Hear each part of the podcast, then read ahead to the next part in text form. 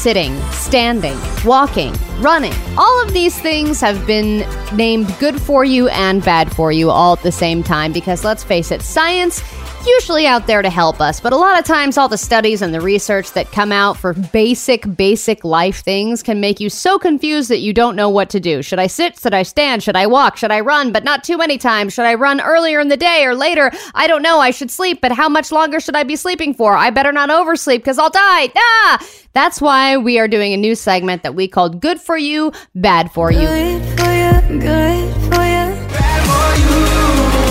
Science is just always a lie, Allie. Science is a hoax. So if you Oh. hadn't figured that out, evolution is a hoax, science Mm-hmm. is a hoax, all of these, you know. So just uh I actually all of these things are lies. People don't actually do research and uh it's all a lie.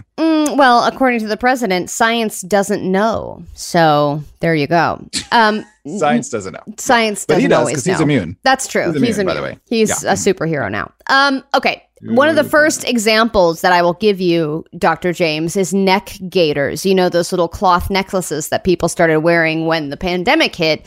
Those Mm. seemed to be just a fine way to prevent germs. Then it got added to a list of one of the least effective masks that you can use. In fact, I think it was even compared to just breathing regular air. It was worse than not having a mask. Um, now, according to another new study, it's good for you again, and it's just as effective as a regular mask. I don't know if you can weigh in on that before we actually get into good for you, bad for you, but I'm confused. Depends on the gaiter. Ah, Not all gaiters are created equally. Right. I know. I'm hedging my bets here. Not really, though. It really does depend on the gaiter and what it's made out of. Because you can just sort of grab any old piece of fabric and throw it around your neck and pull it up over your mouth and preferably also your nose and call it a neck gaiter. But if it's not like specific types of materials, it could actually end up being worse. Okay.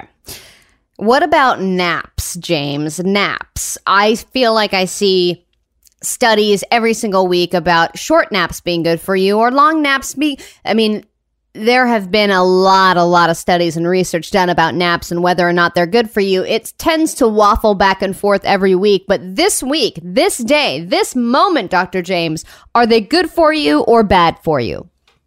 Not only this moment, but forever through the end of time, naps will be good for you. All right. Well, you're sort of wrong because right now the latest that I'm reading is that specifically long naps are short are uh, are bad for you. Anything over 60 minutes long naps are short.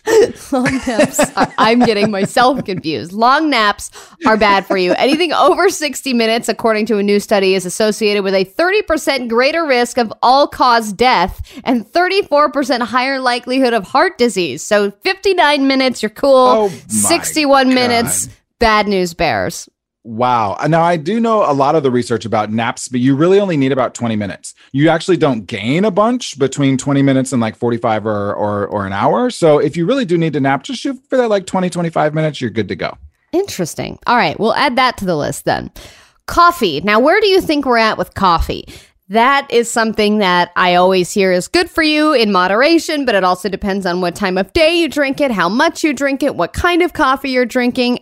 In this moment, Dr. James, is coffee good for you still, or is it now bad for you again? Good for you. But I'm going to tell you why I'm the worst person to play this game. Yeah, because you know all the studies. I know, right? Like it depends on what you're talking about. Is coffee good for people to sleep better? Is coffee good for anxiety and mental health? No.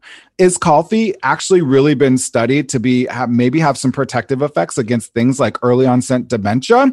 Yes, it's very interesting. So it depends on what you want your outcome to be. I'm just going to settle on good for you. All right. This week, it is good for you. Coffee is still good for you as long as you drink it an hour after waking up. If you drink it as soon as you wake up, it's bad because it screws up your cortisol. If you drink too much coffee, it can be bad for your heart, I believe. And if you drink too hot coffee, it could be cancerous. or it could just be bad for burning your tongue. Exactly. but good for Oh lawsuits. goodness. See, it depends on what you want your outcome to be. Guess what we're Crap. learning here is that everything is both, and you should just get do whatever the hell you want, right, James? What about what about DTS? Good for you or bad for you? Uh, let's go to break.